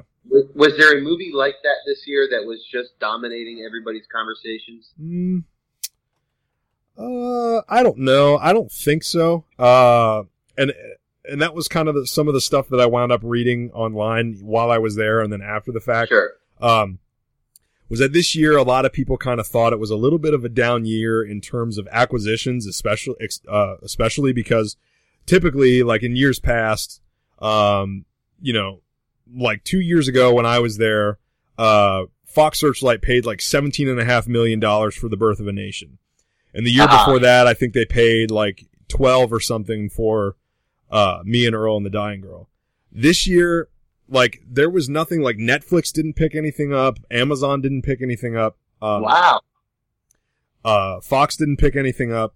Uh, the biggest acquisition this year was, uh, for $10 million from, uh, I think Neon, who put out, uh, I, Tanya and, uh, oh, Colossal and some of a couple of other ones. Uh, Ingrid Goes Sure, West, I think. Um, and so they picked up this one called Assassination Nation, which was a it played in the midnight block, and so um, I didn't get to see it. I tried to get into the premiere because I was in. Uh, it was premiering at the Library Theater in Park City, Utah, which was the theater that I was volunteering at. And Okay. uh, so what was nice about being, you know, kind of volunteering right outside the theater um, was that basically when we were done with our shift, I could just basically jump straight in line and uh, at, every screening at every theater they've got a certain allotment of tickets for volunteers to take for free and to go watch the films. Um, gotcha. but what was cool like i said is that you kind of just get off shift and then you could you know if you were if it was early enough in the afternoon you could wind up staying for two three movies the rest rest of the day. Or you could stay in the evening and catch you know like the nine o'clock and then the midnight. Um so I think one night we got off shift at like eight fifteen. Um, I made it into whatever was playing at like nine or nine thirty, and then I tried to get out of there and go jump in line for Assassination Nation, which was premiering at midnight. Uh, so we get there, there and it's just absolutely packed. There are no uh, in the ticket in the so in the ticket line. So there are no volunteer tickets left. And so they have, I don't remember, I don't know if they had this when you were there, Matt, but they had the wait list, like the e wait list. No, Um, they did not. We just had we just had to wait in line and hope.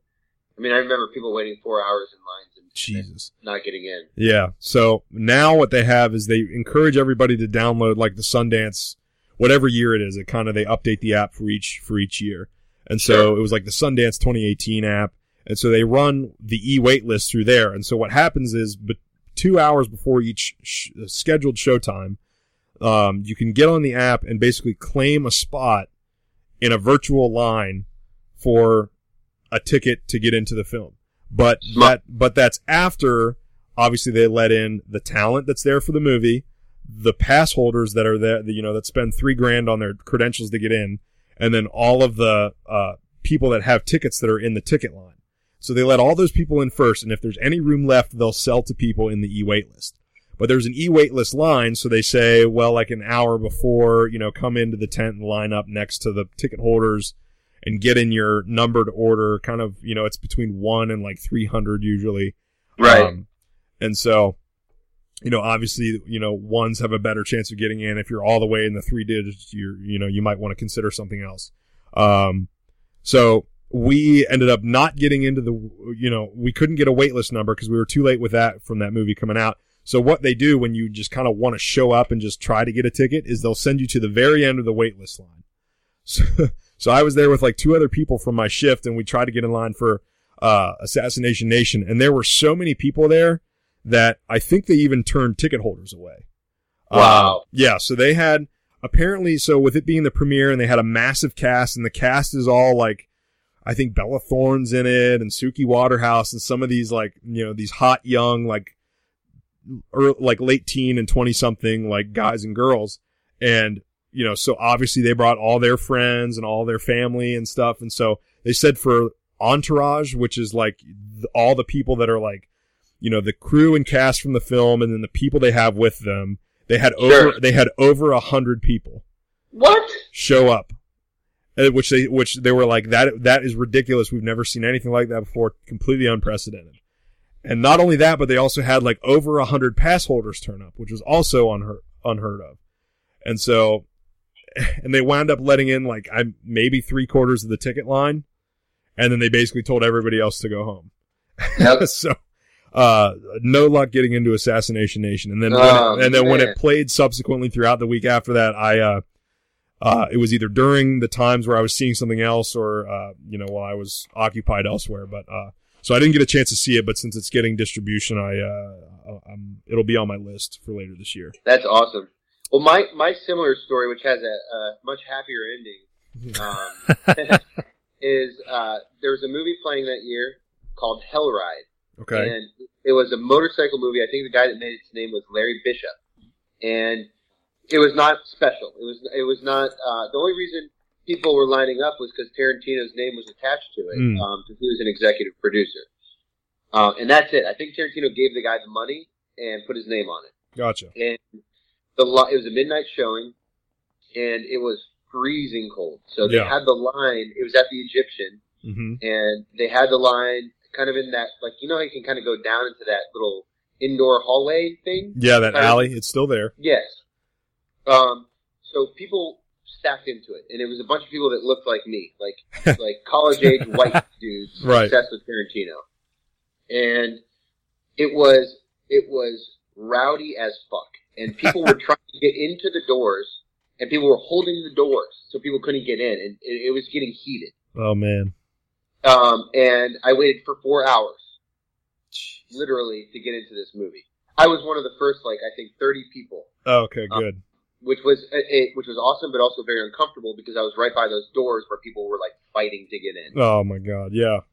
and I would just stand there and watch. Oh, um, and so I got in, okay. and sure enough, I sit down. Two rows directly in front of me in my eyesight is Michael Madsen and Dennis Hopper, Ah, um, nice. who were both in, in the movie. Holy crap. Um, and then down the aisle to my left walks Harvey Weinstein. oh, jeez. sits down a little ways away from me, but I but uh, on either side of him were two women, Oh my god. and then uh, then coming in behind me is Quentin Tarantino. And this is the weirdest part. Quentin Tarantino comes in with. Do you guys watch The Office? Yes. Okay. Do you remember the episode where they have the new employees from the other branch, and they have Martin, the black guy who is an ex-convict? Yes. that actor came in with Quentin Tarantino like like they were best friends. Guy had nothing You're to kidding do with me. the movie. I don't know why he was there, but he was there with Tarantino Oh my god. and like six Asian women. and they So the Benihana's cast from The Office. from The Office. oh my I god. think Tarantino was just a big fan of, of, of the the secondary characters in The Office. Oh my god. So, and they sit down like two rows behind me, and I am just completely geeked out Holy on all crap. levels. And the movie is just this this um, two and a half hour onslaught of exploitation, terrible filmmaking. But it was a guy trying to be Tarantino, and it's all over. And they get up on the stage to do their Q and A, and I'm sitting there. I haven't raised my hand once for any of the Q and A's all week, and I've said, "Fuck it." I just want. I just want to get something. I just want to interact with these people. So I raise my hand, and I'm the first person called on in the Egyptian theater, which is a big one Yeah. and they point right at me, and I just try to come up with something clever to make me sound smart. And I go, uh, "Mr. Hopper, was the leather jacket you were wearing in the movie was that the same jacket as the one you wore in Easy Rider?" And he couldn't hear me, Uh, so Mike, Michael Madsen leans over to me and goes, "He wants to know if that was the jacket from Easy Rider." And Dennis Hopper just looks back at me and goes, "No." and the whole crowd starts laughing. oh my god. And I actually shot. I had a little video camera with me. I have footage of it. Oh, you have I- to you have to send me that. Yeah, That's I, awesome. I have to track it down. Um, but oh, it was it was unbelievable. And Then afterwards in the lobby, Tarantino was there, trapped by uh, like seventy five white dudes my age, Oh, just hounding him. And I fought my way through the crowd. I got a handshake. I said I'm a fan, and I like ran out like screaming. yeah. Wow. And that was the highlight. Then I got to meet George A. Romero Oh. walking down the street, shook his hand, told him I was Oh. a big fan. Seemed like the nicest guy ever. Very Yeah. tall. Um, and then the last um, celebrity interaction I had was uh, Vincent Chase. I can't remember the actor's name.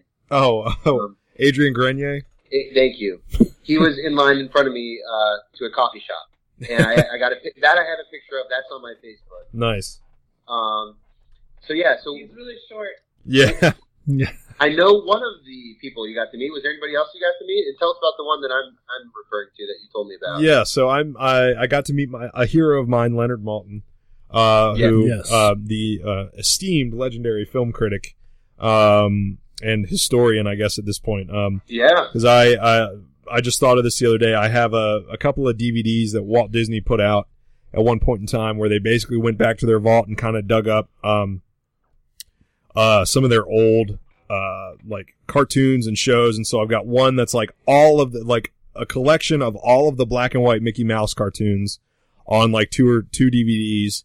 And then I think the other one is like, um, you know, back in the day, they would show, uh, like studios would kind of put together, um, like sort of, sort of like short documentary films that would kind of play between like the newsreels and the, um, and like the films that would come on when you would go and, you know, put your 10 cents down and go sit and watch, you know, in the movie theater for a couple hours. Um, Right.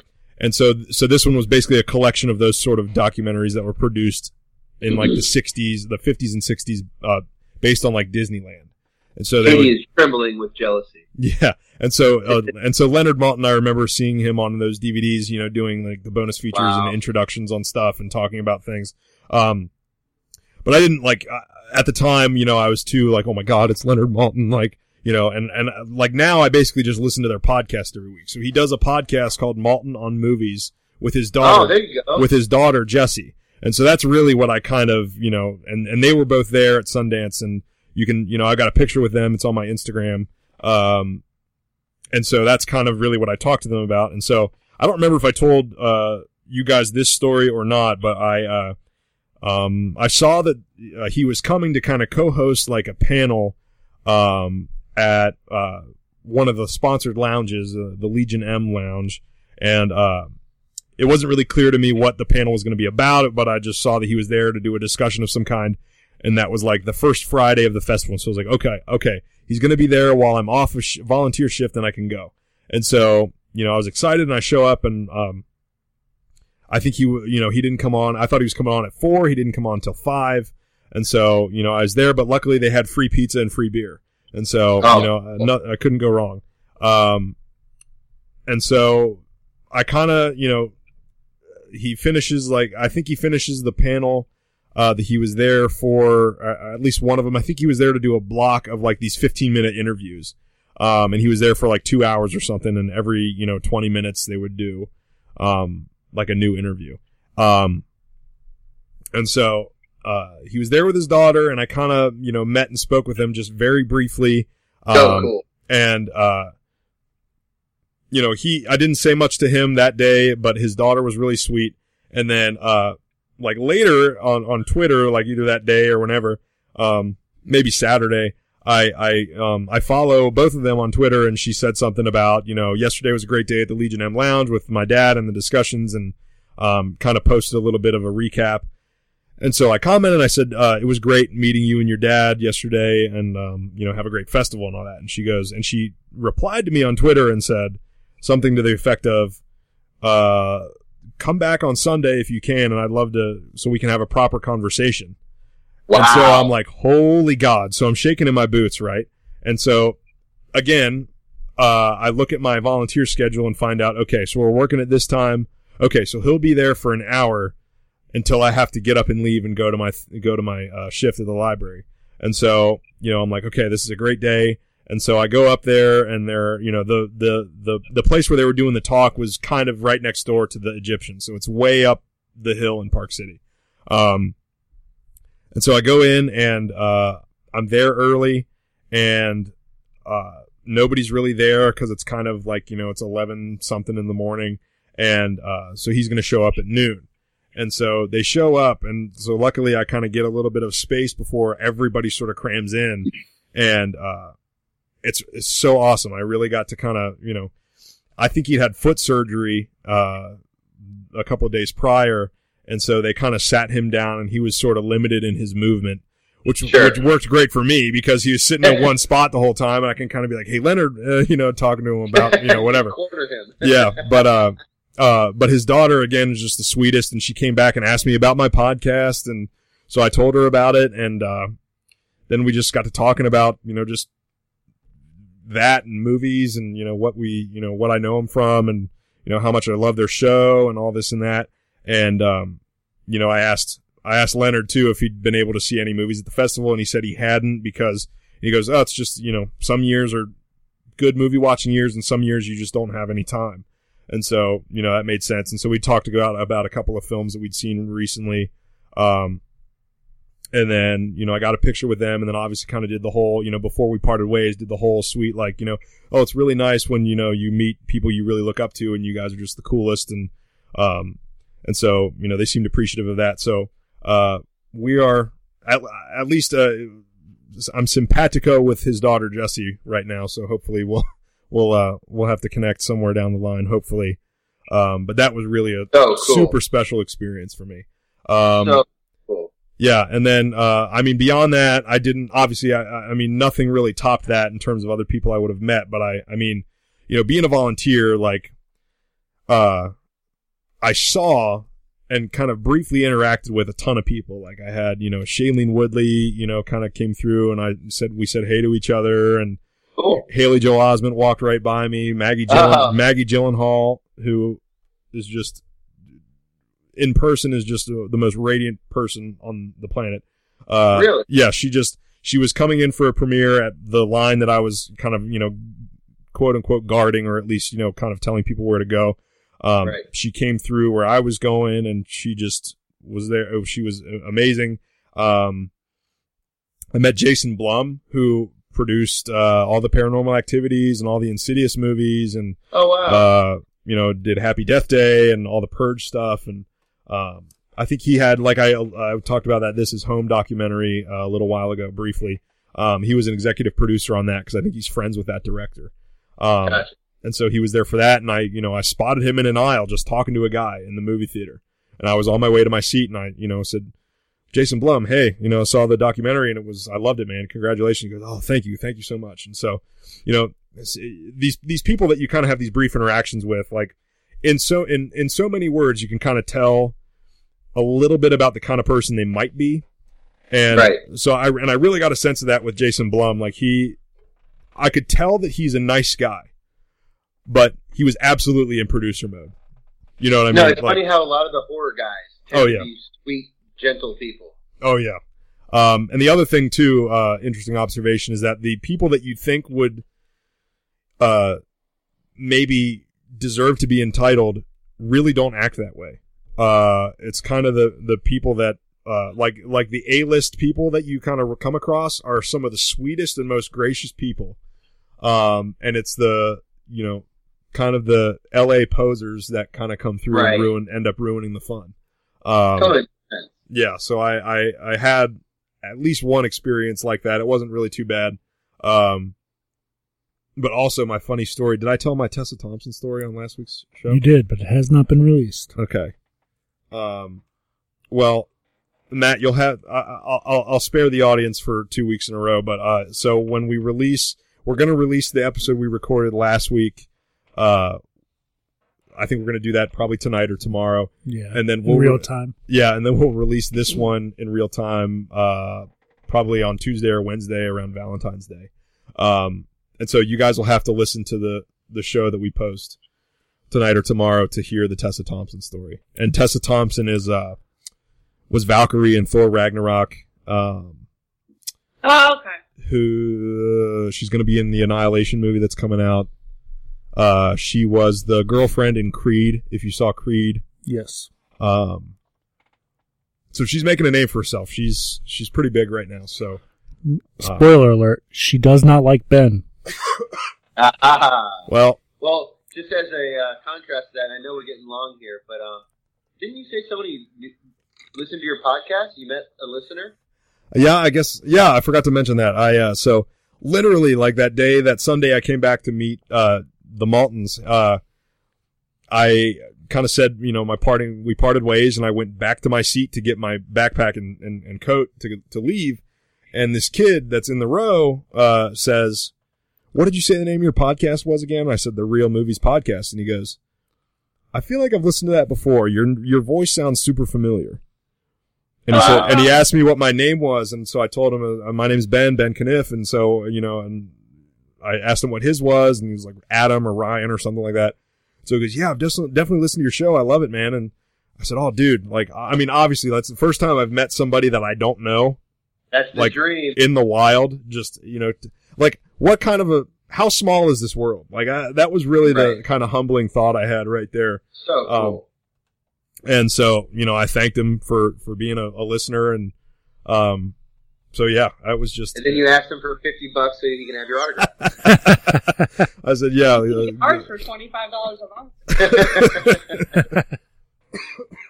That's Yeah. really cool. so that That's was, really- so those were kind of the highlights with people I met. Um, but real quick though, I know, yeah, like you said, we are running a little long, but we're okay. Um, uh, if I had to say that, um, I saw, I think probably the, aside from Assassination Nation, uh, there's one getting a lot of talk called Mandy with Nicolas Cage. It was a kind of a goofy midnight film from what I heard. I didn't get to see oh it. Oh my god.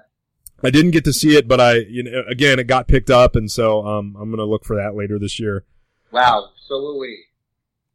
Um, I, Cage is so bad he's good as a human being. right, and I heard that this was his best movie in in a long time, and so that's, we'll- that's not saying much. Right, that's exactly right. So we're gonna have to find we're gonna have to find out exactly what that means.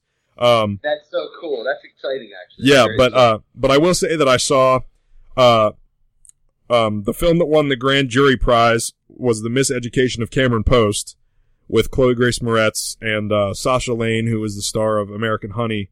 Uh, if you ever saw that, and so um, that one was good. It was kind of like if you could imagine, like, kind of an indie, like basically a cross between The Perks of Being a Wallflower and One Flew Over the Cuckoo's Nest. And it's Okay. like oh, so it's like so it's like Chloe Grace Moretz gets caught Are you describing American Honey or the movie at Sundance? the movie. At Okay, Sundance. Okay, because I was going to disagree with you very not much. American Honey. Uh, no, but the Miseducation of Cameron Post. So, uh, Chloe Grace Moretz plays Cameron Post, and she gets caught by her prom date or perhaps boyfriend. She's having sex in a car on prom night with her best friend, who's a girl, and so the so the guy catches her. And so, so the guy catches her and, uh, her parents, you know, obviously the parents find out. And so they send her to gay conversion camp. And so, oh and so the movie is about her, you know, making friends and trying to figure out life at this, you know, gay conversion camp. And so it's a very, it's a very interesting movie. I don't know. It didn't blow me away. It wasn't my favorite movie of the festival, but it was good. Um, so uh, and it, again, Cool. I guess it won the grand jury prize for the U.S. dramatic uh, block. So that's something to be said for that. Uh, Uh, no, but um, then the other three were uh, I saw a movie called Blindspotting, uh, which is a little hard to describe. You might have to look it up on IMDb. Uh, but it's it stars Daveed Diggs, who uh, was one of the uh, co-stars of Hamilton in the original run with Lin Manuel Miranda. uh, Um, and this is his first movie, and he co-wrote it with his co-star. Um, and it's kind of like a buddy movie, but there's a lot of like genre bending in it, and it's so uh, it's really really interesting and really well done. And then um, uh, Sorry to Bother You, starring uh, Lakeith Stanfield and again Tessa Thompson. And when you'll listen, if you listen to the other show, you'll hear you'll hear more about that. But uh, um, Sorry to Bother You is another pretty bizarre one. Uh, another, it's some of these are just so hard to describe. Basically, Keith Stanfield plays a guy who uh, is kind of a, a little bit of a burnout, but he gets a job as in a telemarketing uh, uh, as a telemarketer, and uh, you know he winds up kind of uncovering some things as he sort of rises in the ranks at his job, and it kind and it kind of leads him on this strange odyssey. Uh, and it goes to a lot of places that you will never see coming. And so that one was, it, it's very funny and some of it's pretty dramatic. And, uh, so that one's good. And then, uh, the last one, which is another one you're going to hear a lot about is Hereditary. Um, which, that A- rings a bell. yeah, so A24 had that one even before the festival began. And so they're Ah. going to be putting it in theaters. I think June 8th was the date that I saw. Yes. Um, Oh And- yeah, yeah, yeah. Uh, yes, I know. I, it's a, it's a, it's supposed to be horrifying, right? Yes. It's supposed to be really scary. Yeah, so a lot of places kind of right after Sundance ended were writing articles about uh, how scary this movie was. Like, you know, this is the trailer for the movie that, you know, terrified Sundance. Um, and it's interesting because what worries me about it, I saw, I saw the movie and I can, I can say with all certainty that it is as scary as people have kind of talked about. Um, Yes. It is one of the scariest movies I've ever seen. And Oh, it's and I, I but it's I, what worries me is that a lot of these like movies that are coming out of Sundance these past couple of years, like your It Follows and your Babadook and your Witch or whatever, like yeah. Gr- great movies. But again, Oh. like you know, there are also ones that I worry. You know, they've fallen victim to a little bit of the hype because I know a lot of people that saw those movies and were like, "This is the scariest movie of the last thirty years." Bullshit. Like you know, that's not scary at all. Like what worries me is that you know the marketing for and the and the hype for Hereditary is going to be the same. Right. But but I will say that like I've seen the, all those other movies. I like all those other movies very much. Hereditary is scarier than all three of those. Like Oh all those ones that are, um and but again, you know, go in, in in like a couple of sentences, can you describe what is so scary about it? well, uh um, I'm trying to think of the best way to put it without spoiling anything. No, no, he I can't. know that's tough. um, just something really awful happens to like one bad thing happens to this one family, and then a really awful thing happens to the same family, and then things kind of go downhill from there. Oh, so like Krampus. Yeah, well, is of- it scary? I was gonna say like Insidious. is, is it scary? Is it scary in in the way like when I think of It Follows? that one's like an anxiety scary. Right. Mm, Or is it no, more like a like Bab- Babadook? I've never seen that. it's. Babadook. it's like, God, it's kind of like if you took kind of the premise of the Babadook and married it with the premise of the entire Paranormal Activity series, not just the first one. So there's kind of a storyline that they tried to shoehorn into the like the five movies that came after. Um, and I once upon a time I was a massive fan of the Paranormal Activity series until the last two sequels just totally ruined the whole thing. Um, sure. but there's basically yeah so i would say kind of the the the um sort of the horror of uh loss and coping that the babadook is about married Yeah. with married with kind of the supernatural strange you don't really, Demonic. you don't really demonic stuff that goes on in paranormal activity it's kind of a mashup of those and it's Well, you know, and it as far as it goes with, with the whole hype thing, I, Yeah. I totally know what you mean because every time, like Blair Witch, it started with Blair Witch in my mind. That's the first Sundance Yeah. movie, these one of these horror movies that was so hyped. Yeah. Um, and I remember as a kid people talking about throwing up while they were seeing it, Right. and then you see it and you're like, okay, it was creepy, but I wasn't puking. Like, Yeah. right. Right. so, and I think that's just part of the human brain. I don't think there's any way to avoid it. It's like being in line for a roller coaster. Yeah. It's always scarier while you're in line than when you're actually riding the roller coaster. Right. But you told me not to watch Babadook. Well, Kate, Kate, yeah, I don't think Kate would like Babadook. I think it's a Yeah. little too intense for her. That Babadook was creepy. Yeah, and if you honestly though, if you didn't see the Babadook or didn't make it through the Babadook, I would not recommend Hereditary. Well, I, I, I'm the opposite of Kate. I, I, I'm good with it. Okay, I was gonna say if you I- like if you like scary movies and you like being being scared, I would say absolutely go for it. It's a movie that's the scariest movie you've ever seen? ah, mm, I don't know because I think honestly probably the scariest. I mean, I'm I'm a huge Exorcist fan. I'm a huge Psycho fan. I'm a huge Halloween fan. What was Um, the first movie you said? Exorcist. Exorcist. Oh, um, yeah. and then uh but like in in within the like in like the 2010s era in the years that you know I've had friends that are like oh man you got to see this one it's so scary you know we were all paranormal activity buffs and once upon a time I thought that was super scary um but then you know Sinister after that I think is an extremely underrated film um Yeah. I think is also very terrifying and then uh, when The Conjuring came out, the first Conjuring, I also very much enjoyed. Even though you know some were like, well, it's kind of if you've seen you know Poltergeist and some of these other ones, it's basically that. But um, uh, I thought Conjuring was pretty scary too.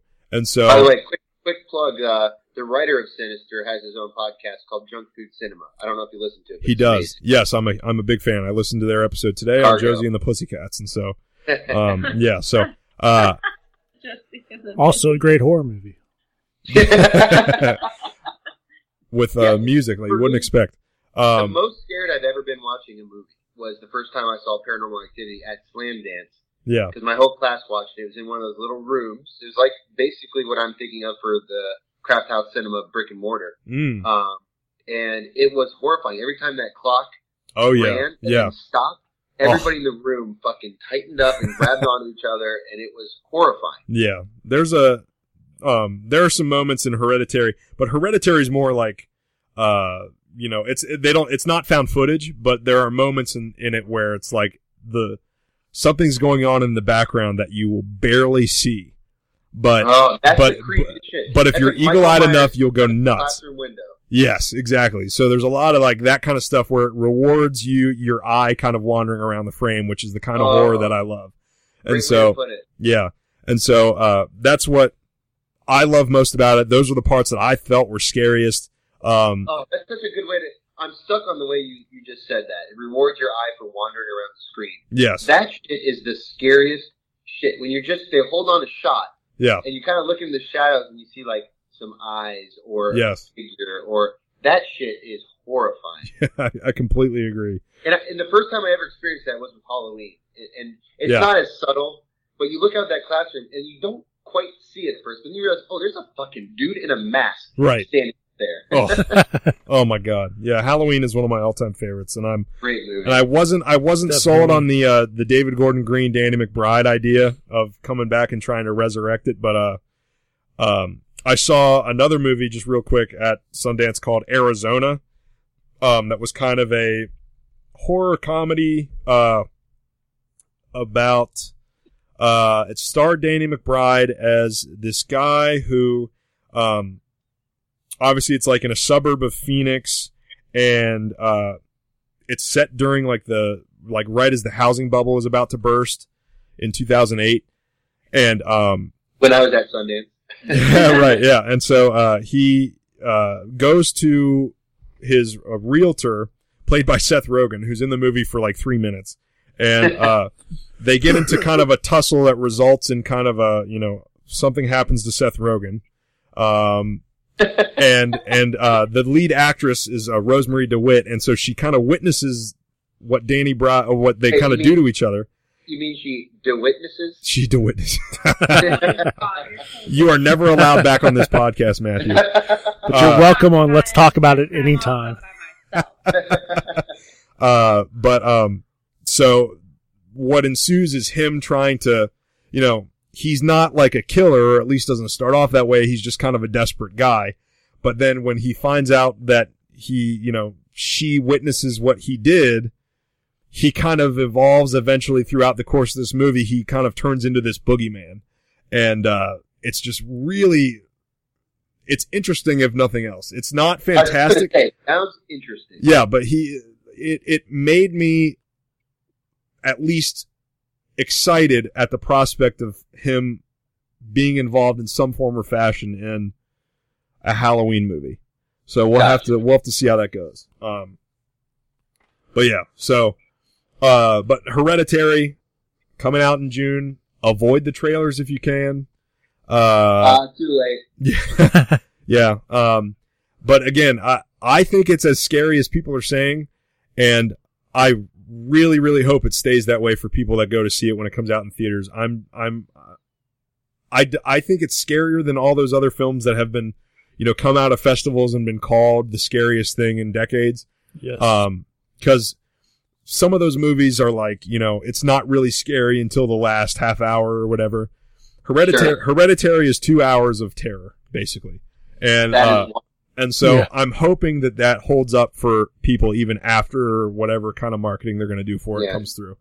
You'll Um, get your people who want to act brave and say it was not Sure. that bad, but I, I'm sure it is scary. I cannot wait to see it. yeah, and there's some pretty, there's some pretty dark stuff in it, and I wouldn't be shocked if it's too much for some people. So, um, so I, I, I really hope that that one's, I'm going to be looking at that one probably more than anything else that I saw, just because I'm most interested in to find out how other people react. Have you Um, ever seen Cannibal Holocaust? Yes, I have. That is one movie that I refuse to watch ever again. Yeah, I I, that, I remember watching it in my dorm room. I had to, I was watching my door open, and I went out where I closed. And I was like, I hope nobody sees me watching this. I saw, Holy, I saw, I went to uh, Western Kentucky and they used to, uh, every once in a while, somebody would kind of put on like a midnight movie, uh, like block. They would, you know, kind of rent out space for like three or four weeks in a row, uh, on like a Friday night, um, in like the mass media building where they basically have a cinema sized projector screen and they would, you know, for free, you could come in and, you know, watch a midnight movie. And so this one kid that was, you know, running the group brought in his Blu-ray of Cannibal Holocaust and showed it uh, on this big, wrong. you know, That's on this wrong. big screen. And so I, I, I went to see it because I was like, oh, this is Cannibal Holocaust. I've heard it's, I've heard all of these crazy things about it. And so I was like, you know, I gotta go see this. And I wound up dragging a friend of mine to it. I don't remember how or why or That whatever. Poor, poor, poor friend. Yeah. Um, I really feel for her. Like she, we both kind of looked at each other at the end, like, what the fuck did we just see? Um, you got to take a shower. Right, exactly. Um, and he showed the full, like on the Blu-ray, apparently you can show either the, the PETA friendly version or, the, or the full animal cruelty version. And he obviously showed the full animal cruelty version, Oh, and that was a oh, little the rough. turtle. The turtle is the worst thing I've ever seen. Oh. God. Agreed. I have no idea what you're talking Or about. the monkey. Oh, Although- the monkey. if I can uh, edit my list from earlier, I'd like to add that to my top three romantic comedies. You're such a romantic. I try. you're, you're gonna steal my wife. Oh, we can't say that. He's got a baby on the way. Oh, congratulations! Thank you. Thank have you. one of those. Um, but yeah, so, um, unless there's anything else from you guys, I think I've spoken my piece this week. Yeah, I think I think it's dinner time in the Romery house here. That's a good tagline. Should save that for our Time to next get show. Back to work. well, this was fun, guys. We really appreciate you having us, and uh, yeah, we're we're definitely looking forward to doing it again. And it sounds like you had a great time at Sundance. I'm super jealous of that. Yeah. Uh, and yeah, man, let's send each other some beer and uh, look into the laws. Let us know what happens, and we'll we'll go on from there. Where can uh, people find you guys on social media? I'm gonna keep it simple for this. Find us on Instagram. I think if people find us on Instagram, they can figure out the rest. Yeah. Um, just it's just at Crafthouse Cinema uh, on Instagram, and that's kind of our main uh, outlet besides listening to our podcast, which you can find us on the, all the main iTunes, SoundCloud, Stitcher, Google Play. We are Crafthouse Cinema, two words. Um, that's it. And, and my, my full name is Matt Romery, M A T T R. I lied. I was I said I was going to just do the Instagram. He's doing the full at Matt plug. Romery, M A T T R O M A R Y, and then Kate is. At Kate underscore Romes, R O M E S. Yeah, us. And uh, social securities for our listeners. One, two, three, four, five. Do you even know how many numbers there is? Hey, that's the same combination I use on my luggage. yeah. like I said, I said on our episode that we just uh, released today that um, someone it was Bubblegum Jive messaged and said, "Oh, where can I send this beer?" And I just gave her my address. oh my god. And I was like, because she's like, "You guys have a PO box," and I'm like, "Oh shit, we don't." That's probably a good idea. Yeah. So, Yeah. That I'm might be a like, good I idea. trust her. I don't think she's gonna fly down here and come kill us or anything. She seems nice. And if she does, it'd be great podcast material. Yeah. Yeah. There you go. Perfect. I mean, we get popular overnight for sure. Yeah. Well, uh, uh, hopefully the Real Movies podcast doesn't have to fly down and save anybody. I mean, we will if we have to, but you know, Yeah. Cool. we'll we'll have to talk about it. It's all about content. It could make Yeah. a great romance movie. It could make a great romance movie. So, uh, Dan, can they find you anywhere on social media? Uh, yeah, I'm all over the place. Do they want to, Dan? Do they really want to? Uh, depends who they are, I suppose. Um, most places I'm XTWODX. Um, yeah, that's probably the easiest way to do that. And then, of course, as always, I am at the Real Benny C on Instagram and Twitter, and you can uh, like the Real Movies blog on Facebook. Um, and also, I think Dan, we got to start reminding people to rate and review the podcast It's on, true. on iTunes because we really haven't been hitting that as hard as we need to as of You late. definitely- yeah, right. Uh, we, we we do the same. We forget that all the time, but it's super important. Yeah, and so if you guys could leave us a rating uh, on iTunes and maybe a little comment if you're so inclined, we would love that Yeah. because evidently that's a thing that's supposed to help podcasts. yeah, if you out. enjoy listening to Ben's voice each time I remember to put a podcast up, uh, yeah, rating, reviewing helps other people listen too. So definitely something, uh, you should go do. and, uh. Stuff. and so we want to give one final thank you to Matt and Kate from uh, Crafthouse Cinema for joining us this week. Uh, I believe this will be the start of a beautiful friendship. Uh, and so we look forward to uh, hopefully many other uh, crossovers and collaborations down the line. Fuck Um, yeah. in the wise words of someone important, do it for cinema.